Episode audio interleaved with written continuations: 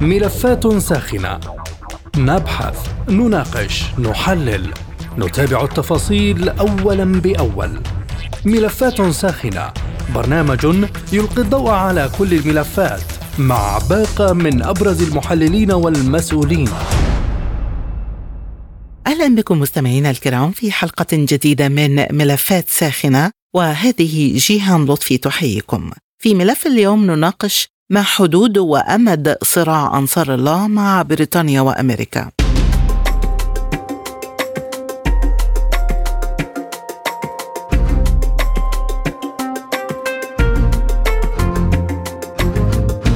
أعلنت جماعة أنصار الله اليمنية تصنيف أمريكا وبريطانيا دولتين معاديتين لليمن وأصدر رئيس المجلس السياسي الأعلى المشكل من الجماعة مهدي المشاط أصدر قرارا رئاسيا بشأن تصنيف الولايات المتحدة وبريطانيا دولتين معاديتين للجمهورية اليمنية حسبما أفادت وكالة الأنباء اليمنية سبأ في صنعاء التي تديرها جماعة أنصار الله اليمنية. ينص قرار الجماعة على تصنيف أمريكا وبريطانيا بالمستوى الأول من قانون تصنيف الدول والكيانات والأشخاص المعادية للجمهورية اليمنية باعتبارهما دولتين داعمتين وحاميتين وراعيتين للكيان الصهيوني وباعتبار مشاركتهما في جرائم الإبادة الجماعية التي يرتكبها الكيان الصهيوني بحق الشعب الفلسطيني على حد تعبير البيان. ووفقا للقرار الحوثي تعامل الدولتان المذكورتان في المادة السابقة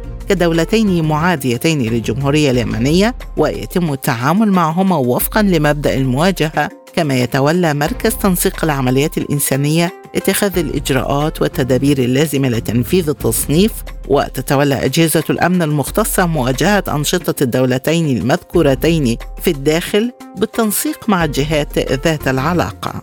قرار أنصار الله يأتي بعد أيام من دخول القرار الأمريكي بتصنيف الجماعة منظمة إرهابية حيث تنفيذ يوم الجمعة الماضي فما حدود وأمد صراع أنصار الله مع بريطانيا وأمريكا حول هذا الموضوع تدور نقاشاتنا في حلقة اليوم من ملفات ساخنة. البداية من صنعاء ومعنا عبر الهاتف مستشار وزارة الإعلام في حكومة صنعاء السيد توفيق الحميري. مرحبا بك معنا سيد توفيق وبداية ما هي الآثار المترتبة على تصنيف جماعة أنصار الله للولايات المتحدة وبريطانيا كأعداء الذي أعلنته الجماعة قبل ساعات. آه بسم الله الرحمن الرحيم. اللهم صل على سيدنا محمد وعلى آل سيدنا محمد. طبعا آه هنالك عدة آه عوامل آه ربما يمكن أن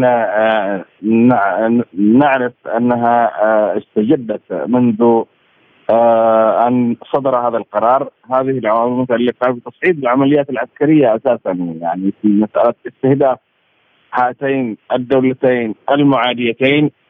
بالإضافة إلى أيضا وضع التعامل الداخلي من خلال الجانب التواصل من خلال الجانب الاقتصادي من خلال عدة جوانب متعلقة بمحدودية التعامل مع هاتين الدولتين. أما فيما يتعلق بالبعد الأساسي هو أن هنالك أصلا مواجهة بالند مع الأمريكان ومع كيان أو ال ال ال مع أمريكا ومع بريطانيا. بمعنى الأمر أيضا الآخر هو نحن على بعد أيام من قيام أمريكا بإصدار قرار متعلق بتصنيف اليمنيين ك يعني حسب كإرهاب كما يقول الأمريكان. لكن سنجد بأن الآثار المترتبة على هذا ال ال ال ال ال القرار من جانب الأمريكان على أرض الميدان لا تساوي شيئا أمام التبعات التي ستحدث للامريكان والبريطانيين عقب التصنيف اليمني. وبالتالي سنجد بأن هنالك آثار مترتبة بشكل كبير جدا فيما يتعلق ب التصنيف والنتائج من خلال هذا التصنيف اليمني وهنالك عقوبات قادمة في حق يعني في وجه الأمريكان وفي وجه آه، البريطانيين. سوف تكون على أرض الواقع بشكل كبير وستكون مؤلمة جدا أيضا لهاتين الدولتين المعاديتين. بالحديث عن هذه النقطة سيد توفيق ما أهمية توقيت صدور هذا القرار وهل ستستخدمون هذا الإعلان كورقة ضغط لمحاولة إعادة واشنطن النظر في تصنيف الحوثيين كجماعة إرهابية؟ أهمية هذا التوقيت أولا طبعا نحن في الجمهورية اليمنية في إطار ثورة 21 سبتمبر كان هنالك نظام وسلطة لا تستفيد من الحق السيادي المكفور ولا تقوم بتفعيله فيما يتعلق بالشأن الجمهوري اليمني بشكل متكامل وبشكل واضح، بالإضافة إلى أن هنالك موت للهيمنة الأمريكية على أرض الميدان يفترض بأن يحظى أو يلقى أيضا هذا الانكسار وهذه الهزائم الميدانية التي كان على مستوى عالمي آه، بحضور آه، مقونا ومشرعا. الغريب جدا بأنه لا يوجد أي دولة في العالم رغم كل الجرائم الأمريكية التي اقترفت في حق شعوب العالم. على مستوى قرن كامل ماضي لم تصدر قرارا أو قانونا يعطي لها الحق بأن تعتبر أمريكا بهذا الشكل. آه الذي هو آه, آه، بمعنى منصف من خلال تصنيفها بانها دولة إجرامية. أيضا الأهم من هذا كله أن هنالك عمل أو جريمة أمريكية متعلقة بحماية السفن الصهيونية في آه، البحر الأحمر أو محاولة القيام بذلك بشكل أساسي بالإضافة إلى عدوانها على الشعب اليمني والجمهورية اليمنية بشكل علني ورسمي. هذا كله طبعا مع آه كما ذكرنا سابقا موضوع الإضاءة قرار التصنيف الأمريكي يؤكد بأن هنالك يعني فيما يتعلق بالمزامنة وبالتوقيت بأن هنالك تحرك يمني آه بشتى السبل بالإضافة إلى الجانب القانوني هذا سيواكبه أيضا أو سيقابل هذا التصنيف وهذا القرار آه تحرك عسكري. بشكل أكبر من خلال آه، الساعات الماضية أو الأيام الماضية سندرك بأن هنالك فعلا أثر كبير وواضح لهذا القرار وأعتقد آه، ربما أن هنالك أيضا عملية تصعيدية بشكل أكبر لدى قواتنا المسلحة وفي إطار أيضا موسعة بشكل كبير.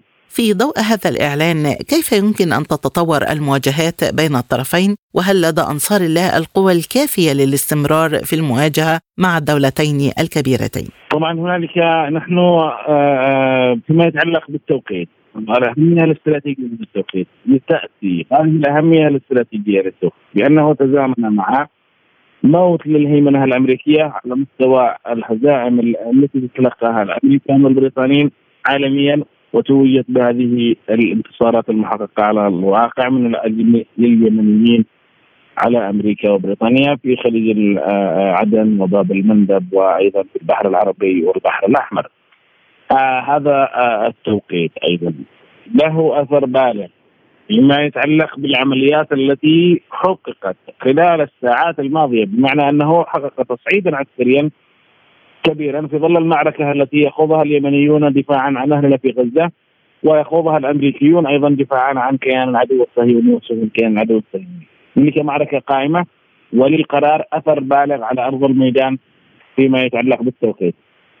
أيضا قدرة أنصار الله للاستمرار والمواجهة نحن ندرك تماما طبعا طبيعة المعركة أو غالبيه طبيعة المعركة اليوم هي بحرية ونحن خلال الفترة الماضية كنا ندرك تماما آه، بحجم القدرات الأمريكية والتقنيات العسكرية الأمريكية. بينما الأمريكان إلى الآن لا لا يعرفون ماذا لدى أو ماذا تخبئه الجمهورية اليمنية.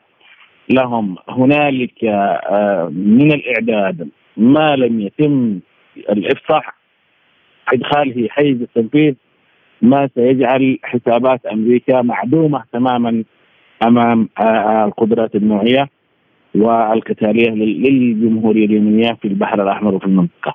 إيران تقول إن قرار المقاومة هو قرار فردي تتخذه كل جماعة على حدة وهي تتجه الآن إلى التهدئة مع واشنطن هل تقومون بالتنسيق مع أي جهة إقليمية أو حتى مع حركة حماس؟ طبعا القرارات هذه لا تؤخذ إلا بشكل سيادي. نحن في الجمهورية اليمنية وفي أيضا بقية دول محور المقاومة. هنالك استقلالية تامة فيما يتعلق باتخاذ القرارات.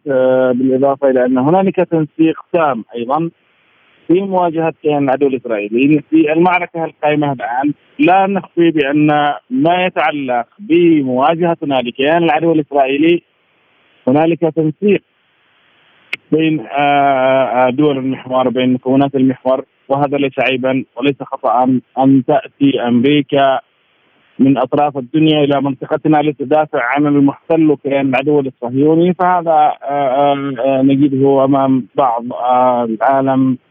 لا يعد مشكلة بل إنه المشكلة أن يكون هنالك تفاهم عربي عربي أو إسلامي إسلامي. وهذه ربما انفصام في عقلية من يريد أن يجعل من ذلك الموضوع محل نقاش. نحن وإيران والعراق وكافة شعوب المنطقة ندرك ونتشارك ونشترك أيضا معهم فيما يتعلق بأن هنالك خطر نواجهه وأيضا خطر يتحدث هذه المنطقة وشعوب المنطقة وسلامة هذه المنطقة فيما وهو كيان العدو الإسرائيلي. أيضا من الطبيعي أن يكون هنالك تنسيق آه، مشترك فيما آه، يصوب نحو أو ضد هذه ال ال آه، ضد هذا العدو. أما أن يكون هنالك تبعية أو طرف تبع تبعا للآخر فهذا غير موجود تماما. من صنعاء مستشار وزارة الإعلام في حكومة صنعاء السيد توفيق الحميري كنت معنا شكرا جزيلا لك. وللمزيد حول هذا الموضوع معنا من القاهرة الكاتب والمحلل السياسي اليمني الأستاذ محمود الطاهر. أهلا بك معنا عبر أثير سبوتنيك أستاذ محمود وبداية بعد إعلان أنصار الله أمريكا وبريطانيا دولتين معاديتين ما حدود وأمد صراع أنصار الله مع الدولتين وهذا هو سؤال حلقة اليوم. أهلا وسهلا بك بالساده المستمعين. تصنيف الحوثيين الولايات المتحدة الأمريكية بأنها دولة مهادية لا يضر الولايات المتحدة الأمريكية شيئا ولكن يضر اليمنيين أنفسهم آه لكون اليمنيين هم من يحتاج الولايات المتحدة الأمريكية وهم كثير السفر لكن الحوثيين يصعدوا الأمر يعني ويخلقون المواطن أو اليمني أكثر مما يبقى عليه. مدى الصراع؟ ربما نحن سنرى بأن هناك آه، آه، تصعيدا آه، تصعيدا سياسي وتصعيدا عسكري كبير في البحر الأحمر. يوم أمس وجدنا أن الصراع امتد من جنوب البحر الأحمر إلى شماله وهذا شيء كبير يعني تصعيد كبير وخطير. مدى الصراع؟ سنراه خلال الفترة القادمة ربما أكثر من ذلك. وهذا التصنيف تصنيف الحوثي أو اعتبار الولايات المتحدة الأمريكية وبريطانيا دولتان معاديتين آه، لن يضر تلك الدولتين شيئا وإنما اليمن هي بحاجة تلك الدول. لكن قد يزيد هذا آه، الطين بالله. بدل ما كنا نريد أن يكون هناك هدوء في البحر الأحمر وهناك تفاهم وهناك عملية سلام قادمة آه، يسعى الحوثيين إلى تصعيد الأمر أكثر من هو آه، متصاعد يعني. اذا كيف تقيم موقف إيران وهي التي كانت حليفا للحوثي وتتجه الآن للتهدئه مع واشنطن؟ آه، هي إيران مش حليفة للحوثي ولكنها داعي رسمي وهي من اوجده الحوثي. إيران دائما يعني تتحدث بأنها لا علاقة لها مع أذرعتها وأنهم فقط يتصرفون من تلقاء نفسهم وهذا غير حقيقي إيران لها أهداف خفية وهي تعمل وهي تدعم بشكل مستمر آه، يوم حتى قبل يومين الولايات المتحدة أو الأسطول الأمريكي الخامس في الشرق الأوسط آه، أوقف عمليات تهريب سلاح كثير إلى إلى الحوثي. إيران تقول مثلا أنها لا تتدخل بالحوثي وانه تصرفاته تصرفا آه، احاديا من تلقاء نفسه هذا كلام غير حقيقي هناك من الحدث الثوري في اليمن آه، كثير جدا و والسلاح بشكل دوري يصل إلى الحوثي. أما التهدئات تهدئات الولايات المتحدة الأمريكية أو تهديد إيران مع الولايات المتحدة الأمريكية ومن تلقاء نفسها.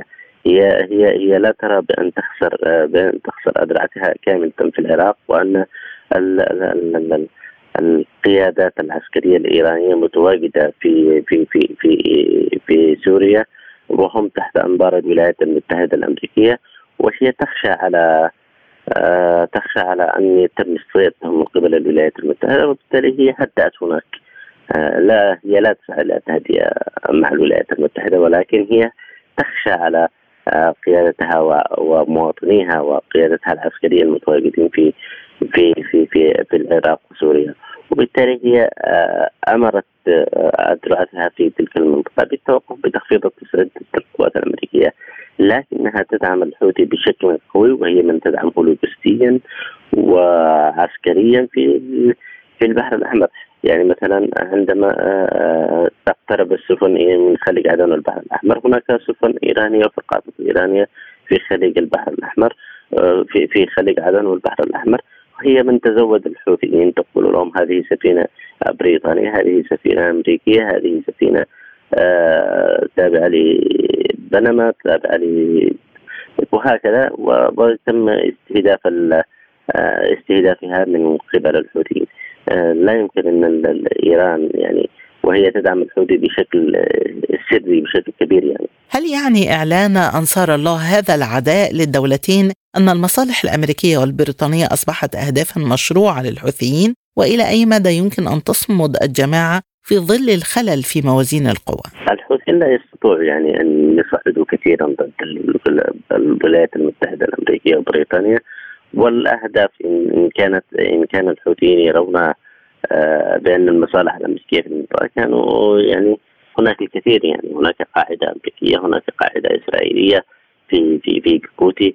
كان يفترض على الحوثي إذا كان حقيقيا كما يتحدث إنه ضد آه، حرب غزة وأنه يناصر آه، حركة حماس كانت هناك قاعدة إسرائيلية في الكويت كان يستطيع ضربها إذا هو يتحدث أصلا عن هذا الأمر. آه لكن المصالح الأمريكية في منطقة الشرق الأوسط هي كثيرة والحوثي لا يستطيع آه ذلك. والولايات المتحدة الأمريكية وبريطانيا والمجتمع الدولي ما زال يتعامل مع الحوثيين لأن العمليات العسكرية والعمليات القوية التي ينفذها نحن ينفذها بشكل محدود جدا ويتم ضرب مناطق خالية فاضية تماما من التواجد العسكري من التواجد الأسلحة. أحيانا ما يتم آه، ضرب صواريخ قبل انطلاقها وبالتالي آه، يتم التعامل مع الحوثي بشكل بشكل لين وربما تحذيرات آه، مسبقة. إذا كان إذا كانت الولايات المتحدة الأمريكية مثلا تريد يعني إخماد التحذيرات التحذيرات يعني التهديدات الحوثية على البحر الأحمر كان هناك كان يجب أن تنسق مع الحكومة اليمنية لتفعل ما تريد يعني لتنفيذ يعني لتأمين الأمن من ناحيه دوليه لكن حتى الآن لم تنسق مع الحكومة اليمنية بل تجاوزت الحكومة اليمنية وهذا نتيجة لضعف مجلس القياده الرئاسي للأسف. أخيرا أستاذ محمود كيف تقيم توقيت صدور القرار ولماذا يحاول الحوثيون ربط ملف اليمن بملف غزة؟ الحوثي آه، توقيت القرار هو آه، قبل فترة أصدر الحوثيين محاكموا ترامب وكذلك الملك السعودية والرئيس عبد ربه المنصور هو عملية آه، بروباغندا يعني الحوثيين يحب الظهور الإعلامي ويحب يعني يعني يتعاطف لكنهم غير قادرين يعني ولا يؤثر هذا القرار بشيء على الولايات المتحدة الأمريكية. بس هم فقط يحبون يعني أن يعملوا لأنفسهم قيمة وإعلام وبروباغندا لكن هم يعني التصنيف يعني لا يؤثر. يعني يحاول الحوثي ربط ربط الحروب مع غزة ربط ما يقوموا به من غزة هو لكسب التعاطف والتأييد الشعبي داخليا وخارجيا. وحتى يعني آه، ما يقوم به الحوثي مثلا في في البحر الأحمر. هذا من قبل من قبل الحرب غزة. فما كان يعني لم يكن هناك آه، حرب غزة ولا ولا ولا شيء. يعني كانوا يضربون وهناك تقريبا 17 عملية تمت قرصنتها واختطاف السفن قبل حرب غزة لكن الحوثي استخدم حرب غزة في الوقت الحالي لتشريع عمليات القرصنة والعمليات والعمليات التهديد أمن الملاحة. من القاهرة الأستاذ محمود الطاهر الكاتب والمحلل السياسي اليمني كنت معنا شكرا جزيلا لك. وحول مدى فعالية خيار المواجهة لكل من الحوثي وواشنطن. معنا عبر الهاتف خبير الشؤون الجيوسياسية والاقتصادية الدكتور بيير عازار. مرحبا بك معنا ضيفا عزيزا دكتور بيير عبر أثير سبوتنيك. بداية كيف تقيم إعلان أنصار الله بريطانيا وأمريكا؟ دولتين معاديتين وما حدود وأمد صراع الجماعة مع هاتين الدولتين؟ بداية أعلميتنا تحية لحضرتك ولكل المستمعين. مما لا شك فيه أنه أن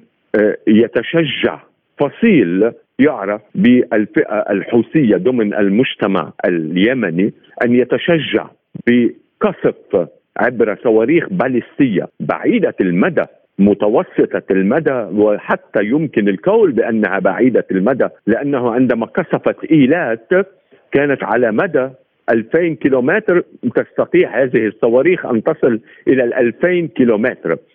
وبالتالي وأن تقصف الحركة الحوثية تقصف البواخر على كامل أنواعها ومتفرقاتها وجنسيتها لأنه ضروري أن نعلم حول جنسية هذه البواخر. مما لا شك فيه تستطيع واستطاعت أن تفرض ذاتها لاعب على هذا المسرح، المسرح الذي يدور روحاه اليوم من البحر الأحمر من باب المندب وصولا إلى البحر الأبيض المتوسط، ولكن على الصعيد القانون الدولي يفتقد الحوثي يفتقد إلى الشرعية الحقيقية وفقا لمنطوق القانون الدولي. وبالتالي تستطيع الولايات المتحدة وبريطانيا أن تحرك مجلس الأمن عبر ما يعرف بالفصل السابع عندما نقول الفصل السابع وليس السادس السابع يعني استخدام القوة العسكرية تتحول القوات الدولية تحت مسمى التحالف الدولي ولكن إذا صدر قرار من مجلس الأمن تحت منطوق الفصل السابع يستطيع هذه تستطيع هذه القوات الدولية أن تستخدم القدرات العسكرية على كافة أنواعها، أما في الفصل السادس لا يمكنها أن تستخدم القوة العسكرية، إذا هذا التوصيف من من الجانب الحوثي اليمني تجاه دولة الولايات المتحدة الأمريكية ودولة بريطانيا بتوصيف العداء هو ليس لديه مفعول فعلي وفقا لمنطوق القانون الدولي لأنهم بنهاية الأمر لا يمثلون كافة الشرائح اليمنية ولا يمثلون الحكومة المعترف بها وفقا لمنطوق القانون الدولي ولكن في المحصلة هذا الواقع في اليمن فرض أن الجماعة الحوثية تستطيع أن تتحكم بحركة البحر الحساس والأساسي الذي هو البحر الأحمر والباب المندب وبدأت المعادلة تتبدل باتجاه آخر ولكن خارج إطار القانون الدولي ما دام الجانب الحوثي لا يمثل حقيقة الدولة اليمنية وفقا لمنطوق القانون الدولي. ولكن دكتور بيير خيار المواجهة بالقوة العسكرية على المستوى الدولي أخفق حتى الآن في منع الهجمات على السفن الأمريكية والبريطانية نظرا للمواجهة غير المتناظرة وغير المتماثلة من حيث القوة ونوعية الأسلحة المستخدمة برأيك إلى أين تأخذنا هذه المواجهات؟ أعلميتنا مما لا شك فيه لا يمكن للجانب الحوثي أن يتمادى أكثر في عملية قصف السفن ولكن أيضا علينا أن ننتبه بأن الولايات المتحدة مهما تعاظمت قدراتها البحرية وهي معروفة في علم الجيوبوليتيك بأنها قوة بحرية. كذلك الأمر بريطانيا هي قوة بحرية. ونحن ذكرنا في في السابق أن الولايات المتحدة تمتلك 14 حاملة طائرات تستطيع أن تنقل الأصغر أصغر حاملة ستة ألاف شخص بين جنود وطاقم و و و إلى جانب الطائرات. ولكن هذا هذا الحجم الهائل من القدرات البحرية إذا لم تستطع الولايات المتحدة أن تنزل جيشا بريا إلى صنعاء والمحافظات التي تسيطر عليها يسيطر عليها الجانب الحوثي تصبح مكبلة اليدين ولا تستطيع أن تفعل آه، بشكل آه، واقعي وقوي وحساس في الأرض في الأرض التي تسيطر عليها الفئة الحوثية داخل المجتمع اليمني، لماذا؟ لأنه لا يوجد بنك أهداف لقد حاولت بريطانيا والولايات المتحدة وبريطانيا منذ فترة أن تقصف وقصفت ولكن هذه الأرض لا يوجد فيها بنى تحتية، لا يوجد فيها بنك أهداف، عندما يقولون لقد قصفنا قواعد لصواريخ باليستية، هذا كلام ليس واقعيا من الجانب الأمريكي، اذا ولكن أيضا الجانب الحوثي لا يمكنه أن يجر المنطقة بمعنى أن يقصف يؤدي بقصف السفن الحربية بداية. لأنه في نهاية الأمر إذا ردت الولايات المتحدة سوف يحاول أن يرد حربيا بفريق الضفادع. ولكن في نهاية الأمر إن عندما يصبح باب المندب بخطر والبحر الأحمر وهذا انعكس ما يحصل اليوم حول قناة السويس وتراجع الإيرادات بمصر سوف ترتد مصر تحديدا على الجانب الحوثي وسوف ربما تشارك مع التحالف الدولي من أجل إيقاف هذا الواقع. وبالتالي اولا إعلاميتنا نحن لسنا في زمن حتى حتى الحرب الباردة لأنه في زمن الحرب الباردة كانت الحروب بالواسطة. ولو أن الولايات المتحدة دخلت حتى الاتحاد السوفيتي عندما دخل إلى أفغانستان كان ضمن ظروف مختلفة. نحن اليوم في عالم بلا أقطاب. نحن اليوم في عالم الدول تنافسها الشركات العبرة الوطنية وهي شركات هي ما بين الأمم أصبح لديها من القوى ما بين الأمم. هذه الشركات سوف تتحد مع بعضها البعض لأن هي من تتحكم بالبواخر والبضائع التي تنقل كتجارة عبر البحار وهي في نهاية الأمر سوف تسعى جاهدة إلى لجم أي محاولة من الجانب الحوثي للاستمرار بالقصف. ولكن في نهاية الأمر هذا الأمر سوف ينعكس سلبا على إسرائيل التي سوف تضطر عاجلا أم اجلا إلى تخفيف الضغط بطريقة أو بأخرى عن غزة تحت ستار باب المندب لكي تستطيع أن تقول وهي التي إلى حد ما تعرضت لانتكاسة كبيرة من الناحية العسكرية داخل غزة سوف تجد إسرائيل إنه ما يحصل في باب المندب هي ذريعة للقول بأنني أخدمكم يا العالم يا المؤسسات أيها الدول. أخدمكم بالتخفيف الضغط عن غزة لكي يتوقف الحوثي ولكن هي في الواقع هي قد تعرضت إلى انتكاسة كبيرة جدا في البعد العسكري نسبة لقوة الجيش الإسرائيلي الذي لم يستطع حتى هذه اللحظة. التحكم ليس فقط ب 365 كيلومتر مربع كل مساحة غزة إنما حتى ال 140 كيلومتر هي شمال غزة لم يستطع حتى هذه اللحظة التحكم بها. واصلا إسرائيل تعلم أي المساس برفح وتهجير الفلسطينيين إلى مصر سوف يؤدي بغض النظر على إلغاء كام ديفيد سوف يؤدي إلى صدام عنيف بين الشعب المصري وما بين الجيش الإسرائيلي.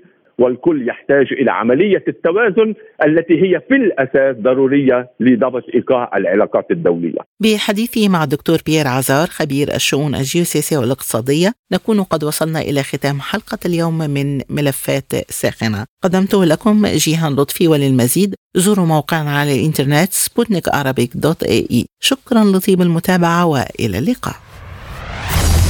مستمعينا بهذا نصل وإياكم إلى نهاية هذه الحلقة من برنامج ملفات ساخنة. طابت أوقاتكم وإلى اللقاء.